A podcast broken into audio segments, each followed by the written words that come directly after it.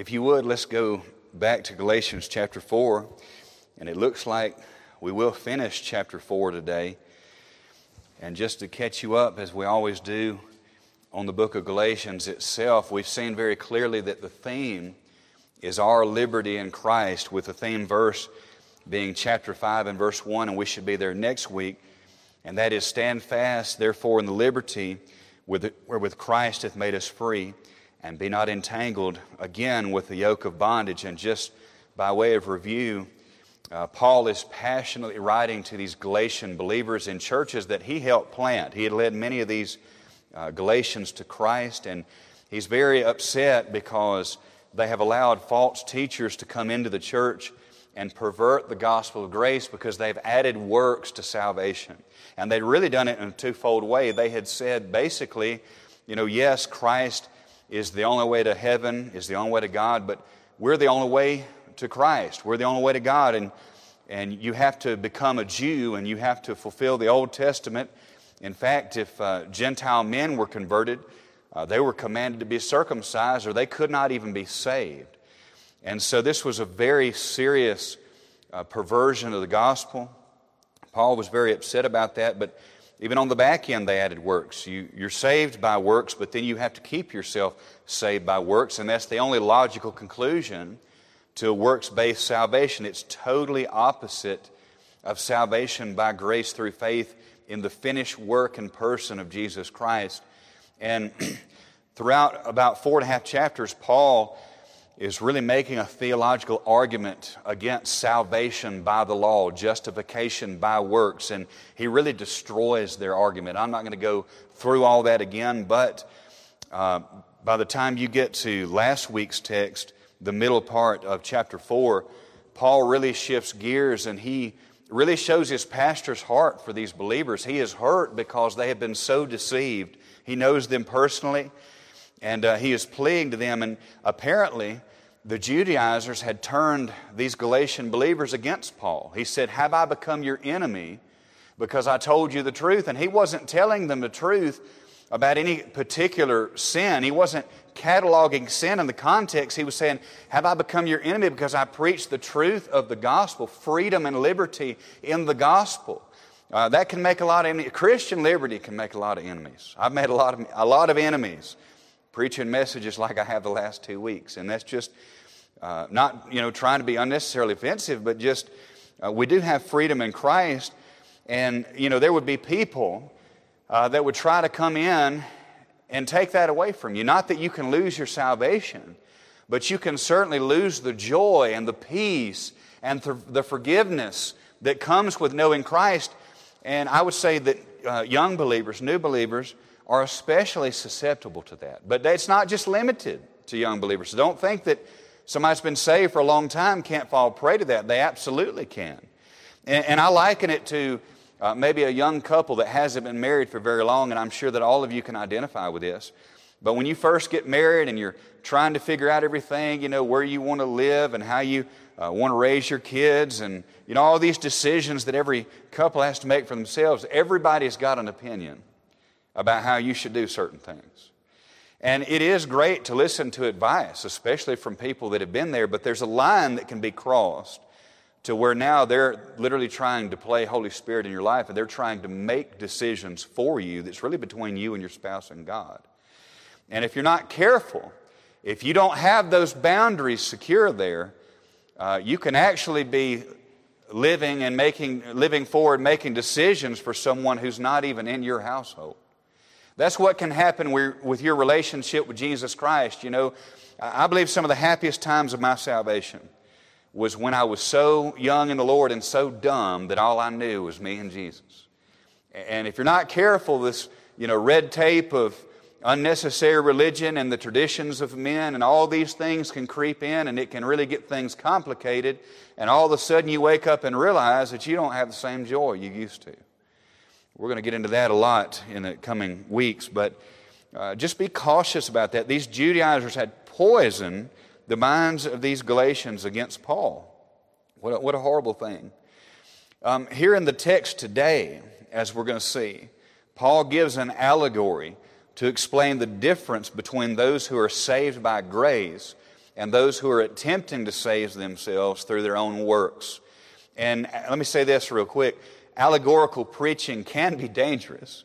Uh, because it gives the preacher artistic license that he probably shouldn't have. And I'll be honest, some of the craziest messages I ever heard come from a Baptist pulpit was when a preacher took a story in the Bible, usually from the Old Testament, but not always, and they just said, Well, I think this represents this, and I think this represents this, and it has nothing to do with anything said in the text or the context. They just made it up. And if you give license to do that, you make the Bible say whatever you want to. But in this case, Paul is writing under the inspiration of the Holy Spirit. So we know that it's right and that it can be trusted. I, I don't have the right to, to do that loosely, but uh, God gave him this allegory, and it's very clear the point that he's conveying here. Paul compares a slave under the law to the son of a slave, which is Ishmael, and those saved by grace as the son of a free woman in Isaac. And as we're going to see, he's talking about the difference between Ishmael and Isaac, but really the comparison is more between the mothers, Hagar and Sarah. So we're going to, we're going to see this. So, with that in mind, let's read our text. We'll begin in Galatians chapter 4 and verse 21. Paul says, Tell me, you that desire to be under the law, do you not hear the law? For it is written that Abraham had two sons, the one by a bondmaid or a slave is what that is, the other by a free woman. But he was, who was of the bondwoman was born after the flesh, but he of the free woman by promise, which things are an allegory. For these are the two covenants, the one from Mount Sinai, which gendereth to bondage, which is Agar, or Hagar is who that is. For this Hagar is Mount Sinai in Arabia, and answereth to Jerusalem, which now is, and is in bondage with her children. But Jerusalem, which is above, uh, which above is free, which is the mother of us all. For it is written, Rejoice, thou barren that bearest not, break forth and cry Thou that travailest not, for the desolate hath many more children than she which hath an husband. Now we, brethren, as Isaac was, are the children of promise. But as then he that was born after the flesh persecuted him that was born after the Spirit, even so it is now. Nevertheless, what saith the Scripture? Cast out the bondwoman and her son, for the son of the bondwoman shall not be heir with the son of the free woman.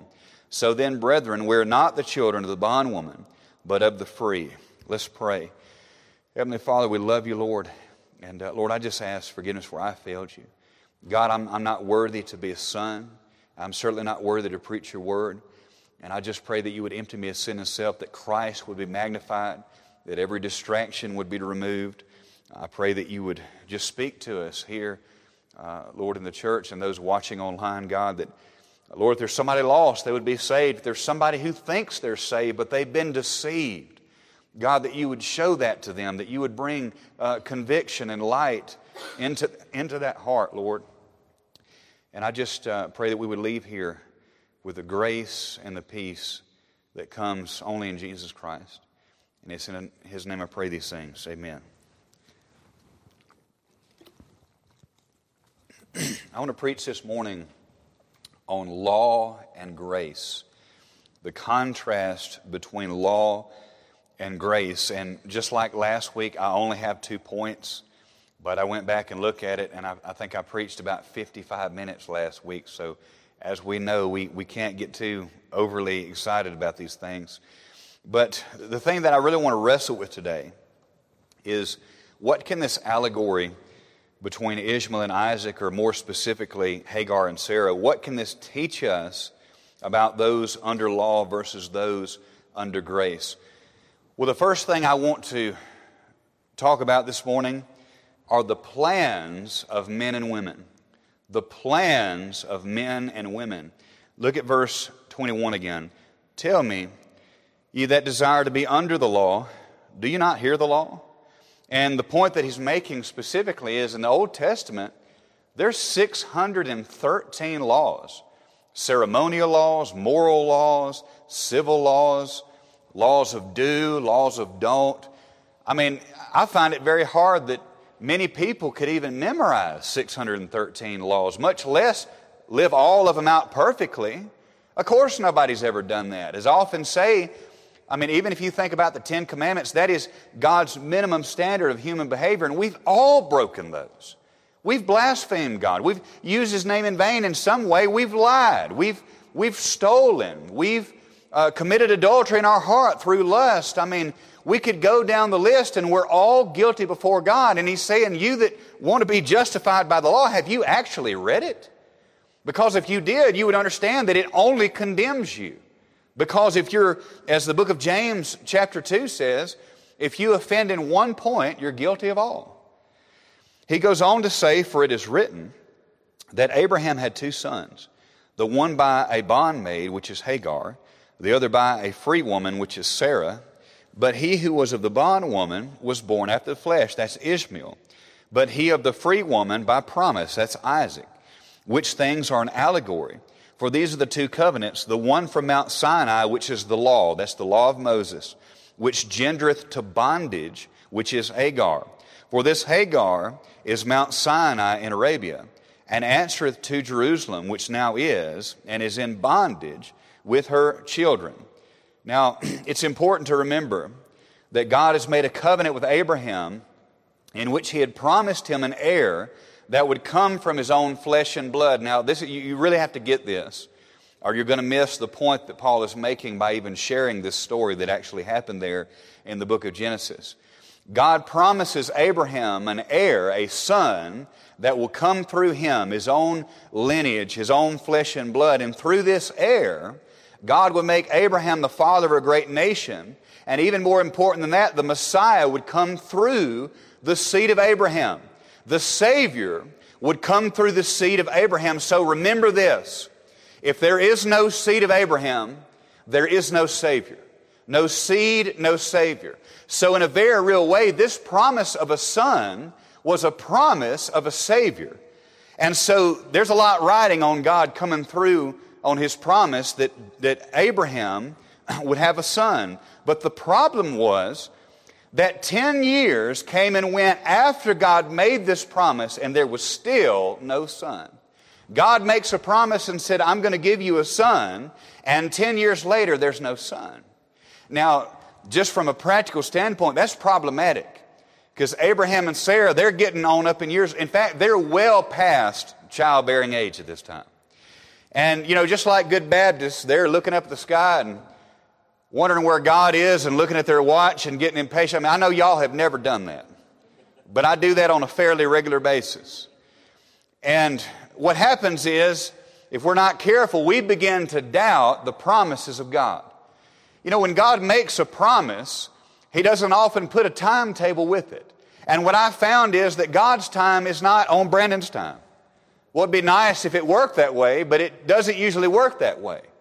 And so they're beginning to think that God is going to fail to keep His promise, and so God needs their help to do His job. And I know y'all have never felt that way. So God needs their help to do His job, at least they think so. So after 10 years of waiting, Sarah, in her impatience and unbelief, comes up with the great idea that Abraham should marry their Egyptian slave girl, Hagar, and have a son by her. That sounds like a great idea, you know, inviting another wife into the family. I'm sure that family dynamic was just wonderful. And so he did, and he hearkened unto the voice of your wife, and men usually get in trouble when they do that, amen. But uh, he did, and he married her, had a son by her. They named him Ishmael. And in, in their minds, this would fix the whole problem. I mean, they're having a son, right? The seed is coming through Abraham, right? Problem solved, right? Wrong. he was not the son that God promised, he was the son of a slave. And this is the allegory that Paul uses to paint the picture of someone who tries to save themselves by their own works. The key phrase here that you cannot miss is what it says in the first part of verse 23. It says, But he who was of the bondwoman, Ishmael, was born after the flesh. That's not just talking about the physical act. It's talking about the scheme, the carnal reasoning. They're, they're coming up with a plan to make this whole thing work. And, and there were certain aspects of this that looked like God's plan, but it wasn't God's plan. Well, we get in a mess when we do that. Um, I, I, like what um, Warren Wiersbe said. He said that faith is living without scheming. Faith is living without scheming. Abraham and Sarah attempted to accomplish the work of God without the power of God and outside of the promise of God, and this is exactly what salvation by works is. There may be some aspects about salvation by works, especially on the outside, that may look spiritual, they may look Christian like, but on the inside, they're dead. They're not alive because the law cannot give life. Good works can never erase broken laws. Abraham and Sarah were scheming in attempt to raise up a Savior through the works of their own hands. This has been one of man's problems, his greatest problems, ever since Cain, trying to appease God with the works of their own hands. And in this specific case that Paul was dealing with, the Judaizers and their followers were trying to appease God by keeping the Old Testament law. We've seen this is an impossibility. But I always like to take the specific biblical context. I mean, I'm supposed to teach you the interpretation, what the Bible is saying, but I'm also supposed to give you application and how that applies to us today. Now, I don't know many people, I do know some, but I don't know many people that would say that I am actively being saved by my obedience to the Old Testament law. I talked to an ex Mormon bishop a few weeks ago that told me that very thing, that he was being saved by, he was keeping the Old Testament commandments and all that.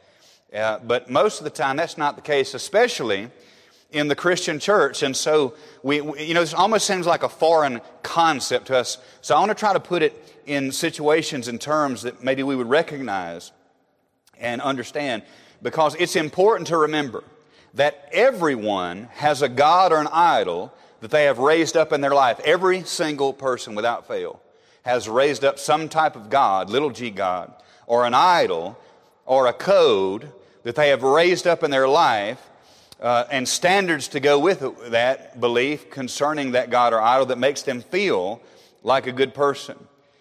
Uh, but before we really get into the meat of this point, and this is, this is so important, and and if you don't hear anything else, you need to hear this because this is really going to be a springboard to everything that's said from this point on. But I want to ask you a question Do you think it's possible for a person to be sincerely wrong? Do you think it's possible for somebody, I'm talking about just be sold out and willing to die and suffer for what they believe and to be absolutely wrong? Absolutely. And so we ought to ask ourselves the question could we be sincerely wrong? about some things that we believe, about everything we believe. And the reason I say that is because a lot of people want to gauge their goodness or their level of spirituality or even their Christianity. They like to base that off their sincerity. They judge themselves by their motives or maybe their dedication or their intentions. And it could be totally wrong. Our motivation and our dedication is no indicator of whether or not what we believe is true. The only thing that makes what we believe true is if what we believe is true. And so we need to really check ourselves and ask ourselves the question could we be sincerely wrong? These Judaizers, they were zealous about what they believed and they were wrong in what they believed. And so it, it happens every day. You know, you really don't even have to rack your brain to think about examples of this. I, I jotted down just a few off the top of my head. Anybody remember Jim Jones? Jim Jones cult, he, he convinced, uh, I think it was over 900 people to uh, go to Guyana, to leave the U.S. and go to Guyana. You know, it was the will of God, but looking back, it was because he was in trouble with the feds. But they did. They, they built their life out of nothing out there in the jungle. And then when he lost his mind, he convinced over 900 people to drink poison Kool Aid, a mass suicide all because they were wrong. I mean, you can't get any more dedicated than that, can you? But they were sincerely wrong. What about the Heaven's Gate cult? Remember that? That's been quite a, a few years ago where they, you know, the Hale comet was coming overhead and uh, they all dressed in black and wore Nike sneakers and lay down and put a bag over their head. I think it was 39 of them that died because their leader taught them that behind the comet was a, alien spacecraft, and if they killed themselves at the exact right time, they could catch the alien spacecraft. They believed it. They believe what they believe more than most Baptists believe what they believe, but they were wrong. They were sincerely wrong, and they paid the, a great price for that. How, what a shame. What about 9 11? For over two years, they planned that. And they always knew it was going to be a one way trip. They, they, those hijackers flew planes into buildings and killed themselves. I mean, that's how terrible. You can't be more dedicated than that, but they were sincerely wrong. I mean, even unto the point of death. And, uh, but I, w- I want to say this about those acts, all those acts I just mentioned. I know, listen, I know these are extreme cases, but I'm going to use these extreme cases to get to some general points I think that you'll understand. But the important thing to remember about all these examples that I just listed, you know, some people look at that and, and they say that was, that was dedication. That was an act of dedication, but I want to disagree with that. That's not dedication, that's desperation. They want so badly to be approved by God, or they want so badly to make the alien spacecraft, or they want so bad uh, to be in line with their leaders, or whatever the goal may be. But they're so worried that they're not going to make it that they are willing to even sacrifice their lives in just the hope that God would accept them. That's not dedication, that's desperation. There's a big difference between those two. They were so desperate to appease their God or their idol that they were willing to die on the off chance that their sacrifice would be sufficient and pleasing.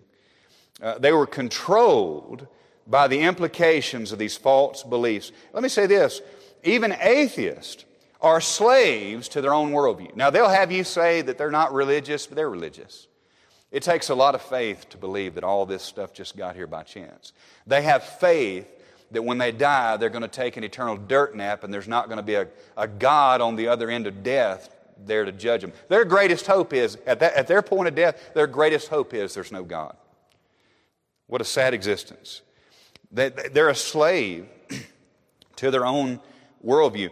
I mean, for example, can you imagine an atheist, famous, I believe is an astrophysicist, famous atheist, Richard Dawkins, written many books. Can you imagine if Richard Dawkins even casually admitted the slight possibility that there just might be a God out there somewhere in the universe, they would hang him for that. His community would absolutely turn their back on him. They would turn on him so quick it would make his head spin. Why? because he's a slave to his own system. Uh, I, I, thought about Christopher Hitchens. Um, he's dead now. But Christopher Hitchens was one of the most famous, outspoken atheists of our generation. And uh, I've actually seen a video of him speaking for the last time. You know, he got cancer, and it really, I mean, it took him down fast. He, it just really took his health. That's what he died from. But the last time he ever gave a public speech was at the Free Thought Convention um, several years ago. But, um, you know, he has no hair. He's all shriveled up. He's very weak. He's coughing every few words. And at that moment, now, if you want to really see something interesting, I would highly encourage you to see the debates that Hitchens had uh, with Doug Wilson, who was a pastor out of Moscow, very informative. They actually went on a debate tour. They made a video, a documentary called, I believe it's called Collision. And uh, they traveled together, Hitchens and Wilson. They had a lot of private conversations, and um, he got to share the gospel with him. And, and Hitchens admitted that he learned some things he didn't know. And quite honestly, Wilson made him look silly quite a few times because it's a, it's a silly worldview. It really is. And Wilson has stated uh, that he felt like mentally, from just a, a human, mental, uh, logical standpoint, Hitchens had come to a place where he knew he was wrong. He knew he was wrong. And in those last days when he was suffering with chemotherapy and, and he knew he didn't have much hope and he knew he was going to die, Doug Wilson said, I believe that man was tormented. Because if he'd ever, if he'd ever retracted his position, if he'd ever taken back the things that he said, he would, it looked like he would have died a coward to all those that he uh, had been a part of for so many years. In fact, in his last speech at the Free Thought Convention, just about a three minute speech, he couldn't handle any more than that. Um, he, he made the statement that he was comforted and excited because of the recent discovering of, of humanoids dated to be about 75,000 years old. Boy, I'm comforted by that, aren't you? Uh, he told the audience that they should be equally ambitious and carry on the fight of proving that there are no absolute solutions, there is no absolute truth, there is no supreme leader. We must repudiate those claims, for the peddlers of all such things are the real impostors. That was his pretty much his dying words to his people. What a, what a hope. What a hope. Right there on your deathbed. But he couldn't, there's no way he could have retracted it. And think about this. Whenever a person buys into a false belief system, and I mean the deeper they get in, the, the stronger the teeth get in them. But I mean, really, you would have to admit you're wrong, right? Pride is a very heavy, heavy thing. It's really hard to get out of the grips of your own pride. And he would have had to admit, I'm wrong. I'm wrong and God is right. I'm wrong and Jesus Christ really did die on the cross as the God man. He really did rise from the dead. I really am a sinner in need of His salvation. That's hard words to utter for a man like Hitchens. But we were all there one day at some point, weren't we? God had to break us of our pride, draw us unto Himself, and show us our need for a Savior. And, you know, sometimes, I mean, I think about the Mormons here. In order to be saved, they're not only going to have to admit that they were wrong, they're going to have to admit that their daddy was wrong, and their mama was wrong, and their grandparents were wrong, and their great grandparents. That's a hard thing to do. All my friends are wrong. All my family's wrong. My bishop's wrong. The ward is wrong. That's a hard, hard thing to do. Think about the rich young ruler who wasn't willing to give up his riches. Some people aren't willing to give up their pride, their family. And uh, you say, well, what does that have to do with me? I know I've given some extreme examples. I've got another one, but I'm coming in for a general point here. And I want to say there are false Christians. And they may have the Christian label, but it's the Christian label only because they put their faith and trust in the wrong things. And um, even this week, even this week, I came across a documentary uh, called Snake Salvation. It's on National Geographic. But it's a reality show that uh, followed a church in Kentucky. Uh, the church was called the Full Gospel Tabernacle in Jesus' name. That's the whole name of the church. The Full Gospel Tabernacle in Jesus' name. Now, the reason they went to this church is because it's a snake handling church. It's famous for handling poisonous snakes. And the, what's amazing is this show followed the pastor. His name is Jamie Coots. And this man had been bitten by rattlesnakes, I think five or six times. He managed to survive and actually lost a finger. His finger completely died because he shriveled up because he got bit by a rattlesnake. And in 2014, he died from a rattlesnake bite. Right there in the middle of the pulpit, he was handling, bit him on the hand, and in seven minutes, he was dead. Well, you would have thought that people looking at that would have said, you know, this probably isn't a good idea. But believe it or not, his 23 year old son, Cody, took over his pasture right after he died. And guess what he continued to do? Handle snakes. Well, the video that got my attention that I happened to come across is Cody is preaching in the pulpit. He's got this about five foot long timber rattlesnake, and it bit him right in the face. And he told the band to keep playing, and you know, he believed God was a healer, and all of a sudden he began to get really weak and, and he was just bleeding everywhere. And you knew this man is about to die. He is about to die just like his daddy. And you know what's so sad about that is they took one verse out of context in Mark chapter 16. And, and people died for that. His dad was 42 when he died. But this is something I found out that I did not know about the snake handlers. Is they believe that when somebody gets bitten by a snake, that if they live, it's because they were worthy. That God spared them because they were worthy. And if they died, it's because they were unworthy. And I thought, what a horrible existence. You know, they're sincere, but they're sincerely wrong. And how horrible. Not only did he have to bury his dad, but now he has to battle with the stigma that he died unworthily. He don't even know if that man's in heaven or not. You say, well, that's extreme. It is.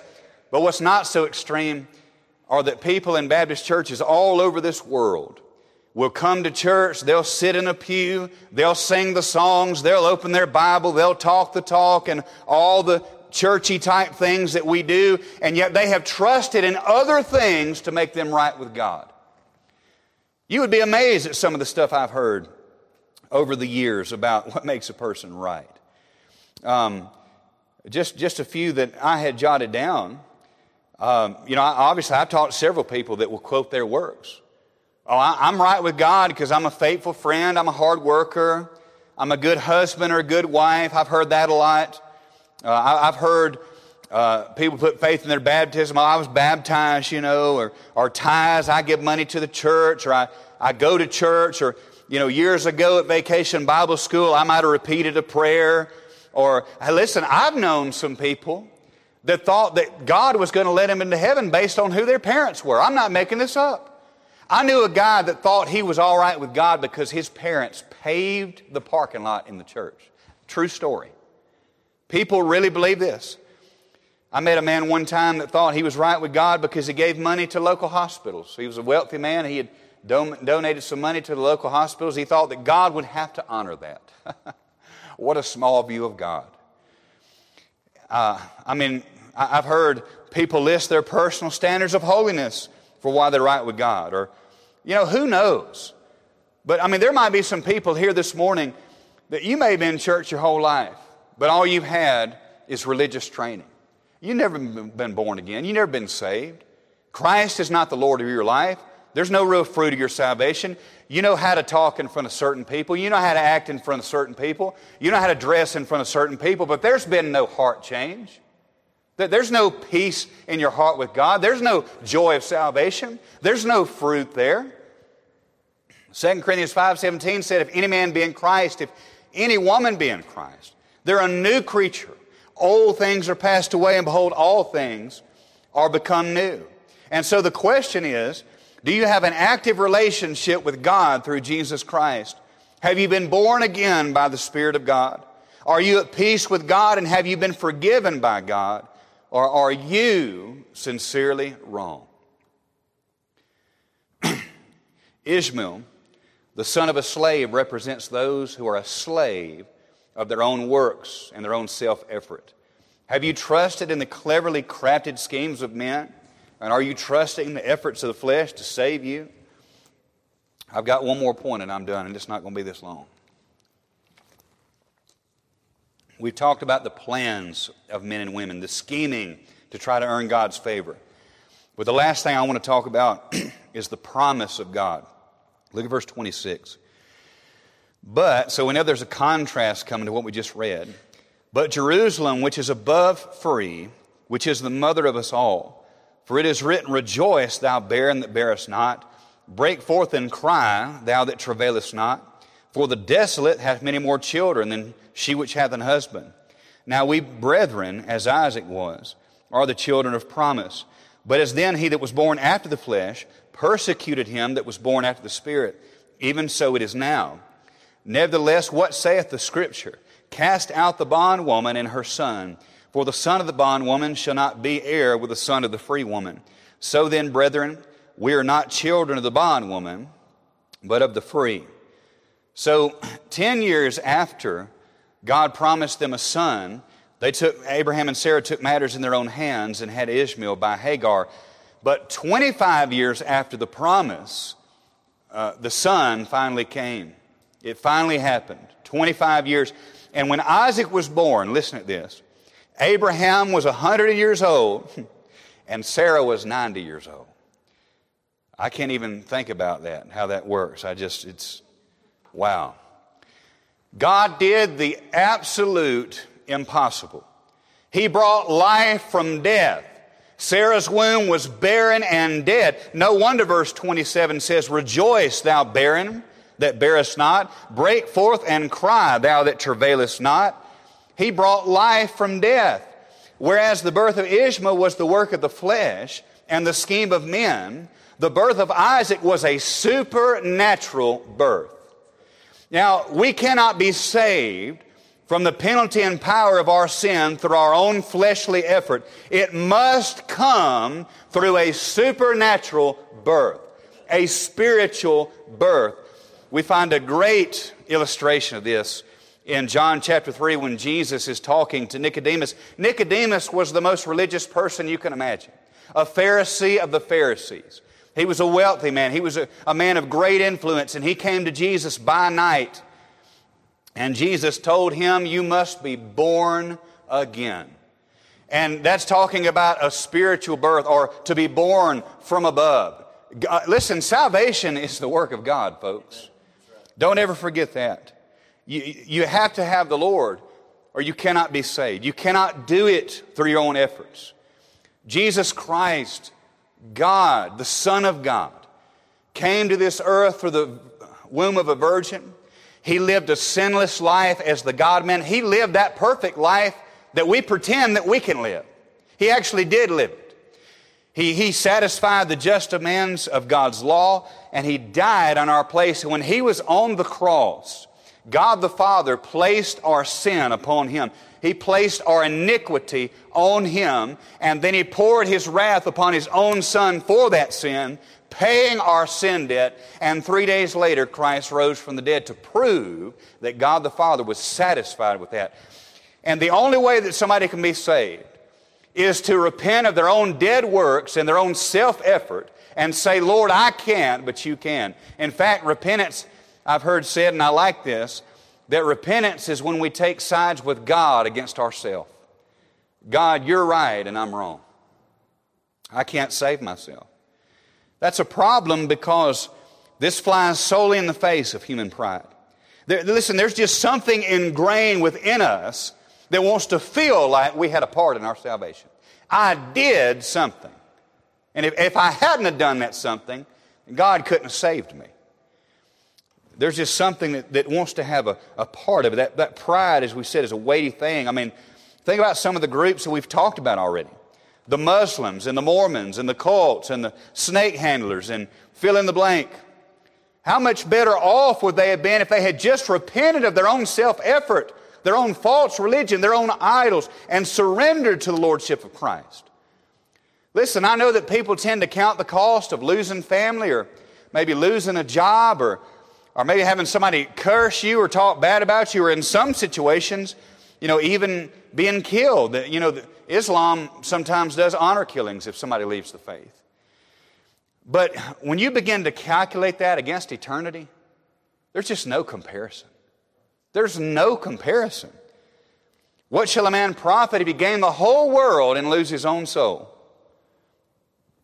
They'd have been a lot better off if they just repented and submitted to Jesus Christ.